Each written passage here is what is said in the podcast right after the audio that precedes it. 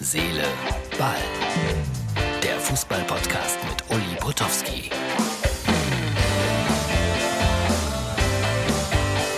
Herz, Seele, Ball, das ist äh, wieder so eine Balkonausgabe für Dienstag.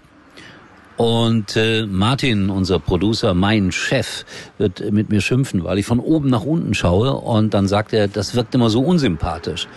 Aber kann es noch meine Lebensaufgabe sein, sympathisch zu wirken? Also abnehmen, das wäre meine Lebensaufgabe. Aber der eine oder andere findet mich sympathisch und viele eben nicht. Das ist so im Leben.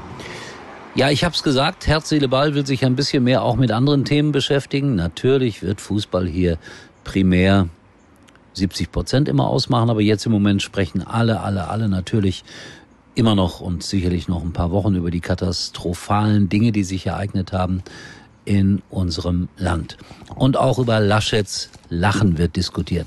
Und ich bin jetzt wahrlich kein Verfechter dieser Zeitung hier. Nicht, dass das einer falsch versteht. Aber manchmal finde ich darin Dinge, äh, wo ich sagen muss, ah, da kann ich äh, konform mit sein oder darüber nachdenken, was ist richtig und was ist falsch. Und da gibt es den Josef Wagner und der schreibt immer Briefe. Und er hat jetzt äh, geschrieben unter der Überschrift Laschets Lachen folgendes. Die Toten hören unsere Worte nicht. Die Worte des Bundespräsidenten sind für die Überlebenden für die vielen Helfer. Seine Worte sind wie Blumen, die wir niederlegen. Bei diesem Gedenken sehen wir Armin Laschet lachen. Es ist so bizarr. Menschen ohne Hab und Gut, was ist so ulkig daran, dass er lacht? Trauerwissenschaftler sagen, dass sich Trauer eine Pause nimmt. Vielleicht lachte Laschet, weil er die Trauer nicht mehr ertragen konnte. Die beiden emotionalsten Gefühle, die wir haben, sind Weinen und Lachen. Ich schreibe das, also Wagner, weil ich weiß, dass Laschet nicht über Tote lacht. Er ist kein Zombie. Er ist ein Gefühlsmensch. Sein Lacher kann ihn die Kanzlerschaft kosten. Jemand hat ihm einen Witz erzählt. In diesem Moment war er glücklich über den Witz und er lachte. Es war ein Moment, es war eine Pause, eine Pause im Leid. Man muss das jetzt nicht teilen. Es gibt unzählige Menschen, die sich wahnsinnig aufregen über Herrn Laschet. Aber wie gesagt, ich äh, habe das gelesen und es hat mich zumindest zum Nachdenken gebracht. So, jetzt kommen wir zu Herz, Seele, Ball. Wie gesagt, Meinungen, ganz andere als ich sie habe, sind hier sehr, sehr herzlich willkommen. Matthias Ginter, geht er zu Real, zu Atletico oder zu Barcelona?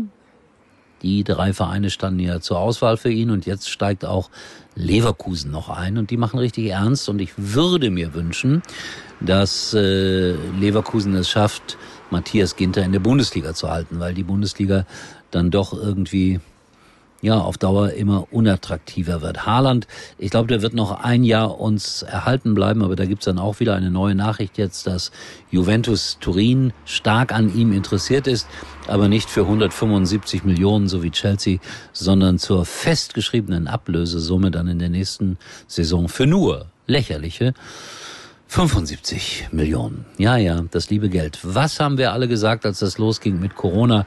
Jetzt wird das alles ein bisschen ruhiger, ein bisschen bedächtiger, aber in der Spitze offensichtlich dann doch nicht. Und die Eintracht Frankfurt Fans werden immer böser, was äh, Freddy Bobic angeht, denn jetzt wurde bekannt, dass er versucht, Philipp Kostic von der Eintracht wegzulotsen, zu lotsen, wohin natürlich zu Hertha BSC. Und das werden ihm die Fans da so schnell nicht verzeihen. Also ich möchte das nicht miterleben, wenn Bobic und Hertha und Kostic möglicherweise nach Frankfurt kommen und er ist gewechselt. Also da wird's dann richtig zur Sache gehen. Und äh, ich darf auch wieder arbeiten in der zweiten Liga am Samstag. Da ist jemand ausgefallen bei Sky und deswegen schicken die mich nach Rostock gegen Karlsruhe. Das wird ein weiter Weg für mich. Nur mal so.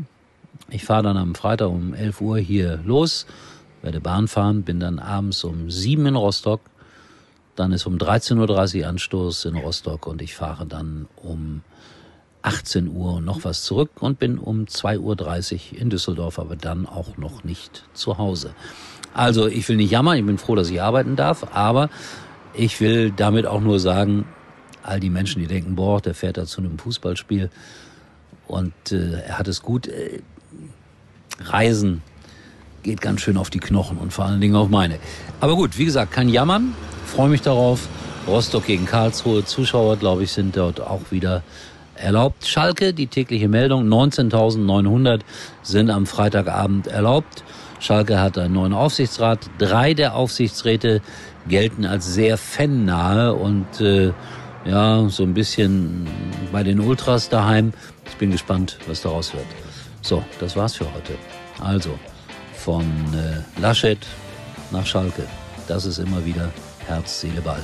Sympathisch oder unsympathisch. Und wir sehen uns wieder, erstaunlicherweise, morgen, wenn alles gut geht. Klar doch. Tschüss.